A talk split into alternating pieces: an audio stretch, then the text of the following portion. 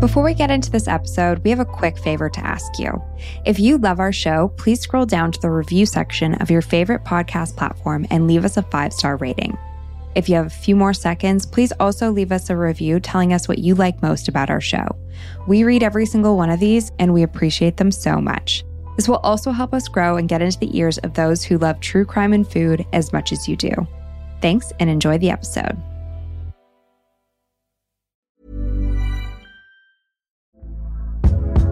Hey there, it's Michelle Norris. I'm host of a podcast called Your Mama's Kitchen. When I travel, I'm usually looking for a way to find a taste of home when I'm not at home. And one of the things I love to do when I am at home is entertain. And Airbnb allows me to do that. When I was in California recently, I rented a house that had a great kitchen. And when we were sitting around the table, we're all thinking, we're in someone else's house. Someone could be in all of our homes as well.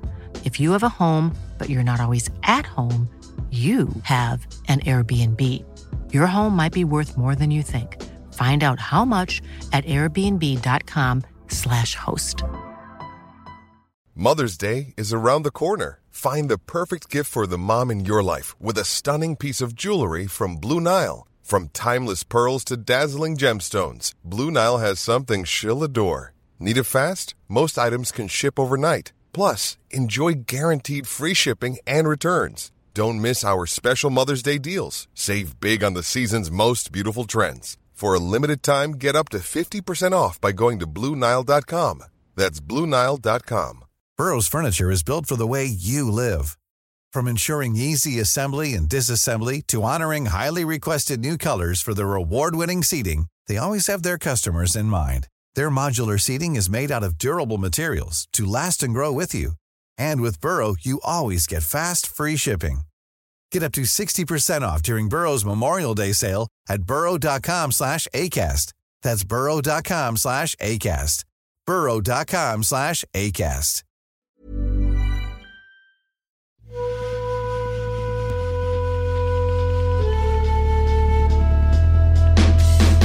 You're listening to Unsavory, where true crime meets food.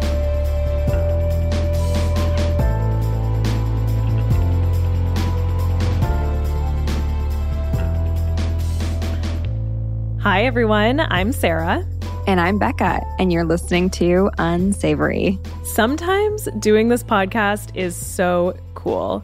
We tell these stories that have some sort of element of true crime and food, but it is always important to remember that there are real people at the heart of these stories. Mm-hmm. So we wanted to start off by sharing a listener comment that we got on one of our episodes, the Boston Molassacre. Do you want to read it, Becca? Yeah, of course. So this was sent to us by KM Celeste on Instagram. And she posted a comment on one of our posts about the Molassacre. And this is what it says. Fun fact about 10 years ago, we were visiting my great aunt and my great uncle, who we knew pretty well, but mostly from visiting my grandparents. Out of the blue, my great uncle mentioned for me to follow him. He leads me into their bedroom and shows me one framed photograph he had on his dresser. He stated, That's my real father. I looked at him, clearly lost by the statement. His real father, or biological father really, was killed in the molasses spill when my great uncle was just a child. And my great uncle kept that one photograph framed on his dresser until the day he died. After he told me about it, I did some research, and sure enough, his father's name is listed among the victims of the Molassacre spill. Unbelievable. But that's how I learned about the Great Molasses Flood of 1919. That is such an interesting connection. And thank you so much to this listener for sharing their story. I think that's one of my favorite episodes still, and mm-hmm. probably one of the worst ways to go in uh, terms uh, yeah. of, yeah. No, for sure. And I mean, I hope that we did the story justice. And again, yeah, thank you so much, KM Celeste. It was so interesting. And as you said, it's like so important to remember that we are talking about real people here, and some of those people may even be listening. For sure. Okay, so today's episode, I think it's so freaking good. We are talking all about the fascinating, mildly grotesque, and sometimes deadly world of eating competitions. And it's wilder than I ever imagined. Woohoo, so excited. yeah, I actually I had such a blast researching this one and I'm so excited to tell you about it. Are you ready? Yep, let's do it. The information in this podcast is for entertainment and educational purposes only. If you're interested in medical nutrition therapy or personalized nutrition advice, please talk to a physician or registered dietitian in your area. If you have a history of disordered eating, be advised that nutrition details will be discussed and take the steps you need to protect your recovery journey. All the citations and relevant links for anything mentioned in this episode will be in our show notes on our website, unsavorypodcast.com. This podcast may contain coarse language, mature subject matter, and content of a violent or disturbing nature. Listener discretion is advised. This is an independently produced podcast. If you'd like to donate to the podcast, you can sign up as a donor through the Patreon link in our bio. If you could rate, review, follow, and share our show with your true crime and food loving friends, that would really help us out, and we will be forever grateful. Ready to pop the question? The jewelers at BlueNile.com have got sparkle down to a science with beautiful lab grown diamonds worthy of your most brilliant moments. Their lab grown diamonds are independently graded and guaranteed identical to natural diamonds, and they're ready to ship to your door. Go to BlueNile.com and use promo code LISTEN to get $50 off your purchase of $500 or more. That's code LISTEN at BlueNile.com for $50 off. BlueNile.com code LISTEN. I'm Sandra, and I'm just the professional your small business was looking for. But you didn't hire me because you didn't use LinkedIn jobs. LinkedIn has professionals you can't find anywhere else, including those who aren't actively looking for a new job but might be open to the perfect role, like me. In a given month, over 70% of LinkedIn users don't visit other leading job sites. So if you're not looking on LinkedIn, you'll miss out on great candidates like Sandra. Start hiring professionals like a professional. Post your free job on linkedin.com/people today. Shout out to my sources, primarily a 2019 documentary called The Good, the Bad, and the Hungry, directed by Nicole Lucas Haimes. A journal article called Competitive Speed Eating Truth and Consequences by Levine, Spencer, Alavi, and Metz. And of course, the Major League Eating website. All of these references and many more are linked in the show notes on our website, as always. So, competitive eating is a divisive sport. And yes, many actually consider it a sport. On one hand, it's a competition with a dedicated fan base, a professional league, world records, over 100 annual international competitions, cash prizes, and corporate sponsorships. And it does require a combination of natural ability and trained skill. Yeah, that definitely sounds like a sport to me. It does. And on the other hand, eating is not an athletic skill, it's a basic human function. And when turned into a competition, it can seem excessive, wasteful, and honestly, it's kind of nauseating to watch. The competitors look intensely uncomfortable while competing, often appearing like they're physically in pain. Some have described competitive eating as a self destructive behavior that could even be considered a form of self abuse. And if you're someone who cares about food insecurity and food waste, it can feel almost morally wrong to watch people shoving extreme amounts of food into their face without even taking a second to savor the flavor. Okay, this is actually this is exactly how I feel about, you know, those rage rooms where Mhm. people go and they smash perfectly good like furniture and Yeah. dishes and things like that. Like it seems just so wasteful. And that's kind of the vibe I'm getting right now. It makes me cringe a bit. Totally. But yeah, I completely agree. Those rooms are so wasteful and it kind of feels similar. But at least those rage rooms are probably cathartic. And when you're done, you feel maybe a sense of calm. So you got something out of it, almost like a therapy. But I feel like after an eating competition, the participants probably just feel awful. Plus, it's a safety issue, with the American Medical Association recognizing competitive speed eating as an unhealthy practice with potentially adverse consequences. So, people have mixed feelings. And honestly, I have mixed feelings, but I can confidently say that there is much more to competitive eating than what meets the eye. Competitive eating isn't exactly something that's been popular throughout history. As we know from some of our previous episodes, there have been many periods throughout time, and even today, where food isn't exactly something that could be wasted. For centuries and centuries of human existence, feasting on food has been something experienced by only the very wealthy. I actually saw this TikTok, this just made me think of it. This TikTok the other day, and it was this young guy saying, Can you imagine how rich you would have had to be to listen to music while having your breakfast 200 years ago? Did you see that one? No. It's just such a cute little like it's a such food for thought. Makes you realize how lucky we are to be able to like feast and eat whatever we want and even listen to music while we eat. Yeah. No, I listen to music all the time. I know you would have like, had to hire like a private orchestra to follow me around on my walks. Yeah. that would be nice. yeah. So, the earliest documented mention of any sort of food competition is from a 13th century Norse anthology called Prose Edda, in which Norse god Loki challenges his servant Logi to an eating contest. I'm pretty sure he loses. After that, we jump all the way up to the 17th century when a man named Nicholas Wood, aka the Great Eater of Kent, was known for gobbling up mass amounts of food in one sitting such as 60 eggs, a lamb shank, and multiple pies. His bottomless stomach gained a reputation and he drew crowds at local fairs, eventually turning his eating into a competition by inviting people to challenge him. His career was allegedly cut short when he ate a lamb shoulder, bone and all, and lost all of his teeth. Wait, so did he lose all of his teeth like during the actual competition? That's what the legend says. That's some pretty serious dedication. Yeah. Well, it's all legend, but it, it does make me wonder if he had like some sort of condition that caused extreme hunger. Anyways, it wasn't until the mid 19th century that the Industrial Revolution started to change how we view food. Technologies like refrigeration, canning, and other processing techniques improved the quantity of food available in North America. Other sorts of food and agricultural competitions started popping up across America, like the best local crops, best pies, and eventually pie eating contests. The first recorded pie eating contest took place in 1878 in Toronto. Oh, no way. Represent. I know. Represent.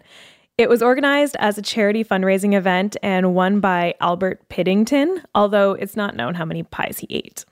By 1900, pie eating contests were quite popular all over America, traditionally at county fairs. But competitive eating wouldn't start to morph into the sport that it is today until the 1900s. In 1916, a man named Nathan Handwerker opened up a small Coney Island hot dog stand called Nathan's Famous and started hosting his own hot dog eating contest every 4th of July. It's said that the first ever competition was actually between four immigrants that decided to join the contest to see who was the most patriotic. According to the legend, the Irish immigrant was victorious and he ate a total of 13 hot dogs, buns included. The hot dog eating contest would continue every year, but it was quite small and attended by mostly locals. I wonder if uh, this Nathan gentleman made them pay for all the hot dogs they're eating. It'd be a pretty smart business move on his part. it would have been. I actually don't know if they have to pay for the dogs that they eat, but starting this hot dog competition was a very smart business move, regardless. So, Nathan's famous hot dog eating contest remained relatively unknown until 1972, when two public relations agents, Morty Matz and Max Rosen, took over operations and marketing for the hot dog contest. They hired a young graduate named George Shea and tasked him with taking Nathan's competition and transforming it from a fun community event into a national sensation. By the mid 1990s, George and his brother Richard Shea had increased the contest's attendance from hundreds to thousands, and other restaurants started to jump on the trend. The Shea brothers seized this opportunity and founded the International Federation of Competitive Eating, which has since been renamed Major League Eating. Major League Eating hosts between 80 and 100 competitions a year featuring some very interesting food competitions, all involving eating as much of a certain food as possible within a specified time frame. So some of my favorites included fried asparagus, mayonnaise, tiramisu, pepperoni rolls, chicken wings, bugs, spinach, pasta, waffles, tacos, shrimp cocktail, pumpkin pie, and of course, hot dogs. Okay, I can get down with the tiramisu, waffles, and even like the fried asparagus, but Like bugs and mayo? Yeah. I don't, I don't know which is worse. I'd probably rather eat bugs than a ton of mayo. Mm, I think bugs are definitely worse. but I do think I could be a pretty strong competitor with the tiramisu. I love tiramisu. Oh, Sam, so good. To this day, Nathan's famous hot dog eating contest remains the most important event in American competitive eating, and it comes with a $10,000 prize. Wow. That's a really great prize. But how how did this competition like make any money? Do you know? Like did they sell tickets to it or was there a fee that the the people joining had to pay? Yeah. So, as far as I know, they don't sell tickets, but they don't really have to because this competition is an iconic American event all by itself. So, about 35,000 people attend each year in person, and then ESPN broadcasts it to millions of viewers. So, I think it's pretty lucrative, even just for the business it brings in by itself. But, like, prior to it becoming so big, like it, it was going on mm-hmm. for a mm-hmm. couple of years, right? Yeah. No, it was going on for like a hundred years since 1916. It was just really small. Yeah. It probably wasn't as lucrative. Yeah, probably not. Nathan probably took a hit for a long time. A hundred years. but it paid off. Yeah. I also learned about maybe the most unique eating competition ever the zombie pub crawl brain eating competition, where competitors eat tacos made with pig brains. Uh, I still think mayo is the worst option here. At least there's a variety of texture in the tacos, like some crunch, some softness. Mayo would just be so like monotonous and goopy. Yeah. Although it probably would go down pretty easily. Probably, I know. It would just be like drinking something really thick. Those who participate in these contests are sometimes called gurgitators, and they mean serious business. Competitive eating is not just about stuffing yourself to the absolute max, there's actually a bit of an art to it. Many eaters engage in regular training to maximize their intake speed and volume.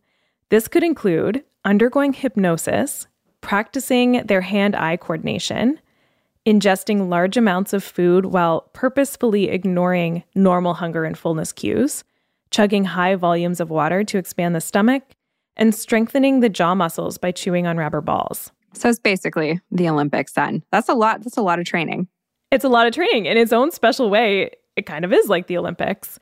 And it makes sense that competitors take their sport so seriously because not only are they competing for major cash prizes, they're also competing for the elusive mustard yellow belt. Ooh. The mustard yellow belt is awarded to the winner of the hot dog contest every year. Currently, it's held by the longtime top ranking competitive eater in Major League Eating, Joey Chestnut. Joey Chestnut is a prolific eater. He holds world records for eating 17.5 pounds of cherry pie in eight minutes, 10 cups of ramen noodles in 1 minute 50 seconds, 82 tacos in 8 minutes, 52 cheeseburgers in 10 minutes. This one makes me feel physically nauseous, but 18 pounds of shrimp cocktail in 8 minutes. 28 pounds of poutine in 10 minutes. That's like a toddler's worth of poutine. 47 grilled cheese sandwiches in 10 minutes. 141 hard boiled eggs in 8 minutes. And 76 hot dogs in 10 minutes. And he set that last one at Nathan's famous hot dog eating contest in 2021, which for the record works out to about 20,000 calories in 10 minutes. And the list goes on and on. He currently holds 55 world records and makes over 200,000 per year doing contests. Like I wonder if he's chewing even at that point. Barely. It's just like a light chew and swallow. I actually mention it later, but I'll touch on it now. They okay. take like tiny little bites so they don't have to chew. Like as it goes in, they're like, la, la, la, la, yeah. wow. I, I, honestly just like can't even There's imagine how technique. uncomfortable you would feel after eating mm. like 18 pounds of shrimp cocktail all in your stomach at once or yeah. the like the poutine like i don't even want to know what so the, heavy. the bathroom situation looks like after competition days like this after 141 hard-boiled eggs oh, no. so gross any good sport has some healthy rivalry and competitive eating is no exception the biggest rivalry in competitive eating history and the subject of the documentary The Good, the Bad, and the Hungry is Kobayashi, a Japanese competitive eater, versus Joey Chestnut. Takeru Kobayashi was the undisputed eating champion until Joey Chestnut graced the scene in the early 2000s. Kobayashi had won six Nathan's famous hot dog eating competitions in a row, and his very first year ever competing in 2001, He actually tripled the previous world record by eating 50 hot dogs in 10 minutes. All the other contestants at this time were eating like 15 to 20 hot dogs, and this rookie comes in and just demolishes the competition by eating 50. Amazing. Amazing. After this performance, Kobayashi captivated American audiences, and he actually really helped to elevate the sport because he was intriguing. He didn't actually fit the picture of what people assumed a competitive eater would look like. So Kobayashi was only about 5'8. He weighed about 128 pounds or 58 kilograms at the time, and he was muscular and looked fit. And this wasn't what people expected from a guy who could eat 50 hot dogs in 10 minutes. He also treated competitive eating like a true sport. He regularly trained so that he could improve his skill, allegedly jogging for hours to make himself feel very hungry, and then distending his stomach by chugging gallons of water to stretch it out and get his stomach used to the sensation of stretching. Oh, doesn't sound that safe. It is not safe. It is definitely not safe, and we do not recommend it. when such a high volume of water is ingested very quickly, it can lead to something called hypervolemic hyponatremia, which is when the sodium concentration drops to dangerously low levels. It could also lead to something called water intoxication, which is a potentially fatal disturbance in electrolyte levels due to excessive water intake. So, not recommended. Kobayashi also regularly feasted on giant meals of low fat, high fiber foods like cabbage, which swell in the stomach when combined with water due to the fiber content, and actually stay in the stomach a little bit longer before breaking down. So it actually stretches out the stomach a little bit more. Kobayashi knew that both speed and stomach capacity are required to win a hot dog eating competition. So, to maximize his speed, he would practice his signature technique over and over again. And his signature technique involves taking two hot dogs at once, removing them from the buns, breaking them in half. So you have like four little halves, shoving them in his mouth, two down each side, and then dipping the buns in hot water so that they go down easier. Hmm. Many competitive eaters also avoid having to chew. This is what I said earlier by taking multiple quick small bites as the hot dog goes into their mouth so that they can just swallow right away. Efficient. Joey Chestnut and his brother grew up watching Kobayashi on TV, and they thought he was pretty much unbeatable until they saw him lose a hot dog eating contest to a grizzly bear on an episode of Man vs. Beast. Like an actual bear. An actual bear, yeah. you can watch it, it's on YouTube. Joey Chestnut was so inspired by Kobayashi that he decided to start training. So he started grilling hot dogs in his mom's kitchen and feasting. The first competition he ever won was his breakout performance at a deep fried asparagus eating competition in Stockton, California. And from that moment on, he knew he was destined to eat competitively. In 2005 and 2006, Joey finally came up against his idol and greatest rival, Kobayashi, in Nathan's famous hot dog eating competition, and he was the first person to ever give Kobayashi a serious run for his money, but Kobayashi was unbeatable until July 4th, 2007, when Joey Chestnut would finally take home the mustard yellow belt by beating Kobayashi with a record breaking 60 hot dogs. Unfortunately, this would be the last time that Kobayashi and Chestnut would come face to face. The Major League Eating contracts forbade Kobayashi from competing in non MLE events, including those in his home country of Japan. Kobayashi felt that this restricted his freedom to compete, and the contract disputes ultimately led him to sever ties with the organization. In retaliation, the league banned him from competing in MLE competitions altogether, including the 2010 Nathan's Hot Dog Eating Contest. Kobayashi showed up anyways, and he rushed the stage in protest, and he ended up being arrested and charged with trespassing and resisting arrest. He spent one night in jail and told the New York Post that the food wasn't great and he'd been given a peanut butter and jam sandwich, but what he really wanted was hot dogs. Great statement. I can't believe they arrested him. I feel like from the sounds of it, it sounded like he kind of was the hot dog eating contest for like a long period of time.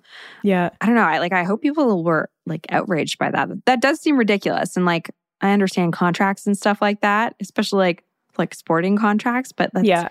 that's nuts. It's pretty intense. And you're right, he helped elevate the sport in America.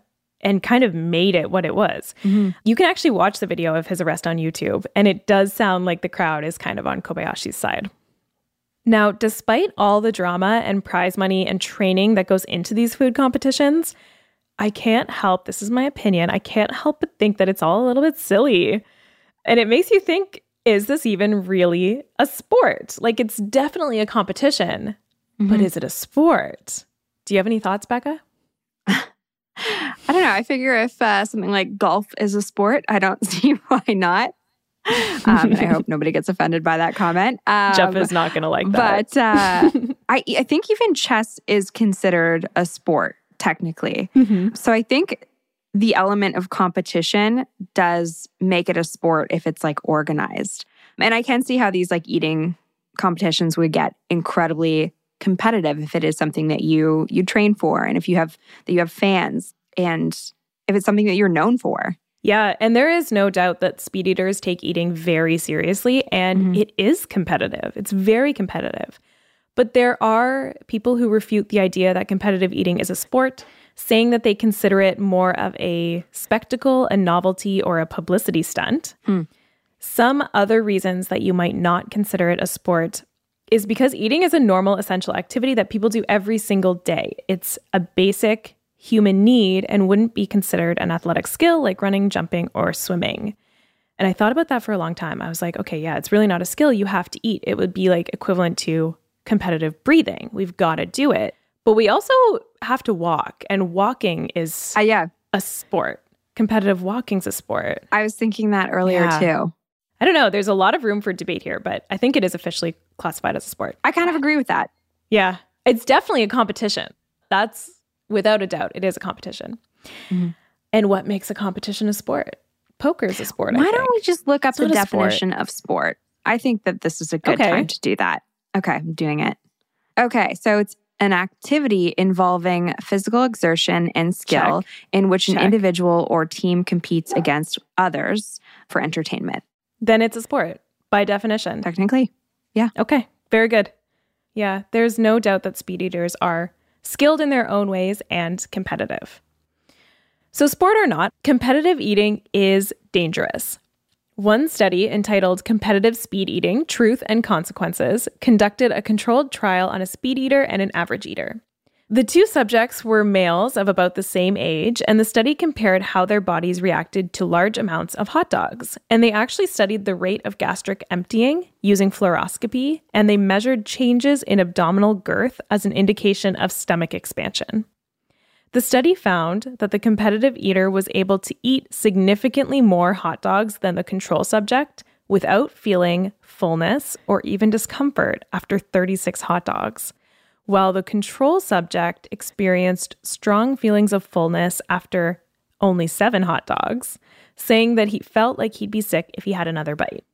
What's interesting is that the study noted that the rate of gastric emptying was the same. So it's not like the competitive eater's food was moving on more quickly to make more space. In fact, neither subject had any significant movement of the food from the stomach to the small intestine during the time of the study.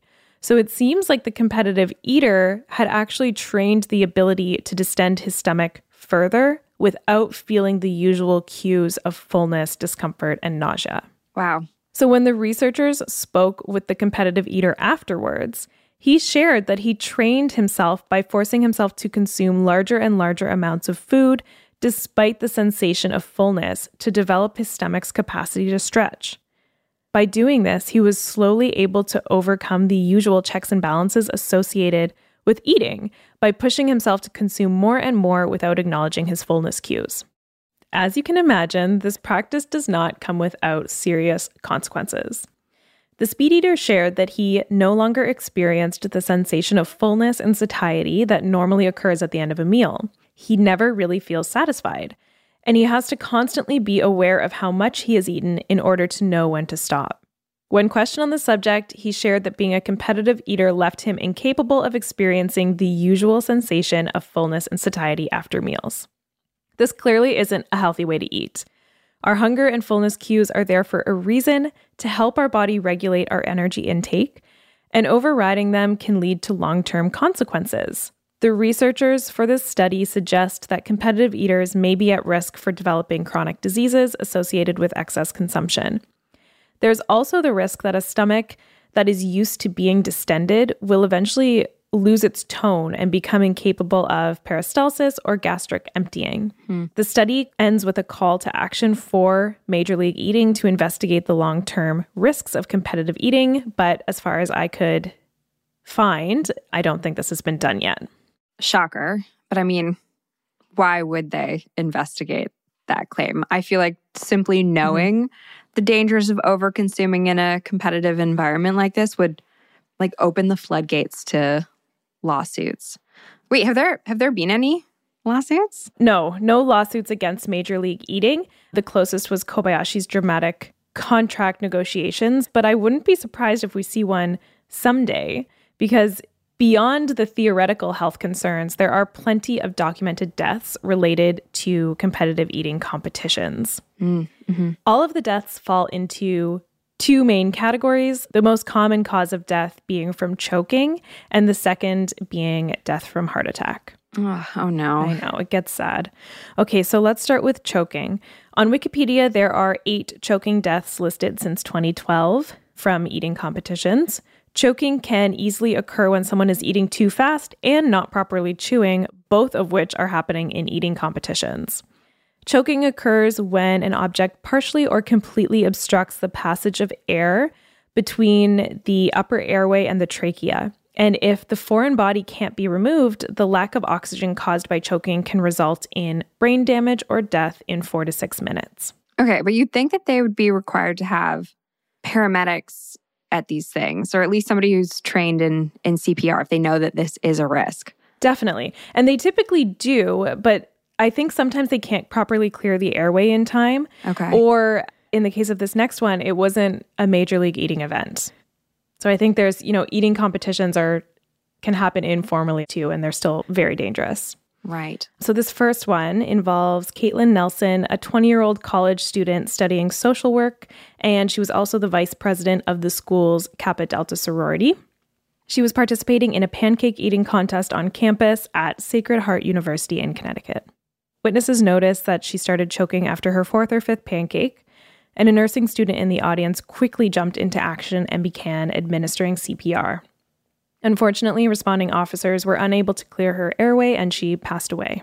No, it's devastating. I know. It was, you know, something for a good cause, for charity, just it probably a fun event with all sorts of students. And um, I think that's like, because there's almost something about a food competition that's like kind of humorous or like light, like a pancake eating competition, doesn't mm-hmm. feel like something that could be so dangerous, but it is. If you're mm-hmm. like pancakes are thick and dense and cakey, and if you're trying to eat them very quickly, uh, that's very dangerous. Yeah, you need a lot of moisture with pancakes. Definitely. And again, that wasn't at a major league eating event. But I have another one for you, and this one makes my skin crawl. In October 2012, the Ben Siegel Reptile Store in Deerfield Beach, Florida, held a Midnight Madness contest in which nearly 30 contestants had to eat as many roaches and worms mm. as they could within four minutes without vomiting. What a great competition. Have we learned nothing from our tapeworm episode? I know. I know. The prize on the line was a female ivory ball python. Not worth it. How much is a python? Surprisingly, ivory ball pythons are fairly priced between 150 and 260 dollars. Oh, yeah, not worth it. Not worth it. Definitely not worth it. 32-year-old West Palm resident Edward Archbold was going to win the snake for his snake enthusiast friend. So nice of him. So Archbold, described by the store owner as a wild and colorful man, would wind up winning the contest, but before he could even claim the snake as his reward, he started throwing up. He was rushed to the hospital where he died, and an autopsy later revealed that he died from choking. Ah, that's so sad. It's so sad and just so such an unfortunate way to go. And like, sorry, this might be too visual, but like imagine that autopsy is just worms and roaches. Yeah. I'm sure if you're performing autopsies, you're You've used to seeing a lot worse. Another gentleman, 64 year old Bruce Holland, collapsed while taking part in a chili pie eating contest at a pub in Queensland, Australia, and died shortly after in hospital. just before he lost consciousness, his final words were, Damn, that chili pie is hot. He had only had a couple mouthfuls of pie at the time, and other contestants said that their pie wasn't particularly hot. So it is possible that it was just poor timing or poor luck. Hmm. However, a heavy meal can actually increase the risk of a heart attack in those who have an underlying heart condition or are already living with heart disease. So, research has found a fourfold increase in the heart attack risk in the two hours after eating a big meal. So, as the stomach expands, blood shifts towards your digestive system, which shunts blood away from your heart. If you have a pre existing heart condition, this could possibly increase your risk of having a heart attack. But that doesn't mean most of us need to worry about eating heavy meals on a regular basis. But I do think it's another, you know, good reason that you should probably avoid eating competitions. Oof. No kidding. So finally, I find it interesting to think about how competitive eating could impact your relationship with food. We already know that it very likely destroys your connection with normal hunger and fullness cues. But there aren't any long term studies on the effects of eating this way. Some competitors have confessed to using laxatives or other purging methods during training or after a competition. So, in a way, one could easily argue that the sport of competitive eating is just competitive binge eating or competitive eating disorder behaviors in a way. And it could be considered a very serious condition. Okay, I have been wondering that. I've been thinking that. I would be interested to know like how many of these competitors start with or develop mm-hmm. disordered eating patterns throughout this process because you really could consider like the preparation required for the competitions especially if it involves like laxatives and things like that as well yep. as the competitions themselves to really really enforce that behavior i know and in a way the competitions actually mm-hmm. reward it and it does seem like i don't want to I don't want to make this like broad statement about how this could be eating disorder behaviors because some competitors do seem to maintain a healthy lifestyle while training. But it really makes me wonder what happens when they stop competing and as they mm-hmm. age. I can imagine it's extremely difficult, if not impossible, for them to rebuild a normal relationship with food. Even thinking about like a regular competitive athlete, let's say a hockey player transitioning from being an athlete to not being mm-hmm. an athlete, that's usually accompanied with changes in body composition and a bit of an adjustment period with regards to food and appetite. I can't imagine how much more difficult that transition would be if eating actually was your sport. Yeah. And if your hunger and fullness cues are out of whack, like I wonder how long it takes to get those back, if you even get those back, if you've kind of been like abusing them for a long period of time. A long time. Yeah a long time and also stretching out the muscles of your stomach. I wonder that too, because it's absolutely possible to recover from binge eating and reconnect with your hunger cues. But this is a different level of high volume eating. Yeah, like I said earlier, I don't want to paint the picture that all competitors have a challenging relationship with food because we don't actually know that. It hasn't been studied as far as I could tell. Mm-hmm. And I'm sure there are people who have found a way to compete without the psychological stress that an eating disorder would have, right? So I did read one account of a 48 year old woman named Juliette Lee. She's a small business owner, mother of two, and she shared that eating competitions were actually cathartic for her and had helped free her from her body image issues. So, growing up, Lee was always told that she needed to curb her appetite to appear more ladylike, which led to long-standing body image issues. And she did say that competing in a sport where a big appetite is an advantage made her feel empowered and proud of herself. So there is another side of the story, but I do think there are better coping mechanisms out there that carry less risks. Yeah. I mean, interesting take. Whatever does it for you, I guess. Yeah. To wrap it up, though, we do not recommend participating in eating competitions for a variety of reasons. And if you do feel drawn to competitive eating, it might be a good idea to really reflect on why you're drawn to competitive eating. Mm-hmm. And that's it. That's the story. Wow, really interesting story and like an area that I did not know much about. So great job, mm-hmm. Sarah. But I really did think that somebody was going to get murdered in that story. Fortunately, no murder. Fortunately, yes. Yeah. So, like a few years ago, I actually watched this episode of CSI where a man died after an eating competition that sounded Oh. very similar to the hot dog competition. I'm, I'm pretty sure the prize was actually 10 grand, which I think is what you said that Must the prize was. I think it was. But I believe he was being extorted into the competitions by his like brother-in-law or something. Obviously not a true story, but I just I don't know, I found found it really interesting. I barely ever remember watching anything on TV, but this story like really stuck with me.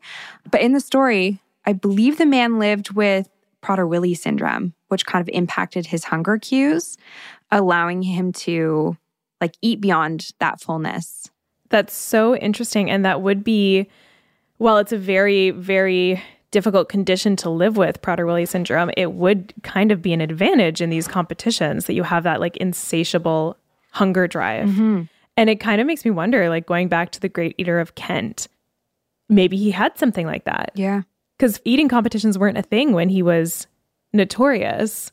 You know, what else would drive him to do something like that? Anyways, that would explain a lot. And now I really want to watch that episode. I might go into the CSI archives. I watched it probably 10 plus years ago, but I'm sure if you looked it up, you could find it. Definitely. wow. Well, thanks for listening, everyone. Thank you. Until next time. Bye. Bye. Thanks for listening to this episode of Unsavory. You can find all of the references and materials used to put this episode together in our show notes at unsavorypodcast.com. This is an independently produced podcast. If you enjoyed this episode, we would love it if you would rate, review, follow, and share our show with your true crime and food loving friends. This is the best way that you can support us for free. If you'd like to donate to our podcast, you can sign up as a donor through our Patreon link in our bio. For more information, follow us on Instagram at Unsavory Podcast. If you have an idea for an episode or segment, email us at unsavorypod at gmail.com. This podcast was recorded and edited by Jeff Devine. Learn more at Jeff Devine Sound on Instagram.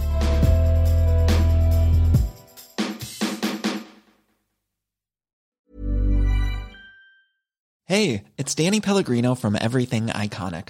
Ready to upgrade your style game without blowing your budget? Check out Quince. They've got all the good stuff shirts and polos, activewear, and fine leather goods, all at 50 to 80% less than other high end brands. And the best part?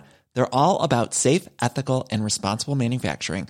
Get that luxury vibe without the luxury price tag. Hit up quince.com slash upgrade for free shipping and 365 day returns on your next order. That's quince.com slash upgrade.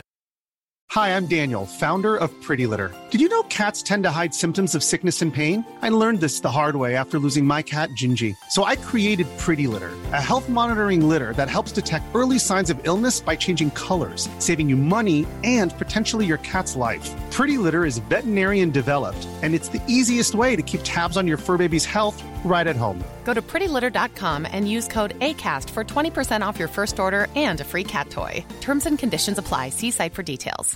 Imagine the softest sheets you've ever felt. Now imagine them getting even softer over time. That's what you'll feel with Boll and Branch's organic cotton sheets. In a recent customer survey, 96% replied that Boll and Branch sheets get softer with every wash. Start getting your best night's sleep in these sheets that get softer and softer for years to come. Try their sheets with a 30-night guarantee. Plus, get 15% off your first order at bollandbranch.com. Code BUTTERY. Exclusions apply. See site for details.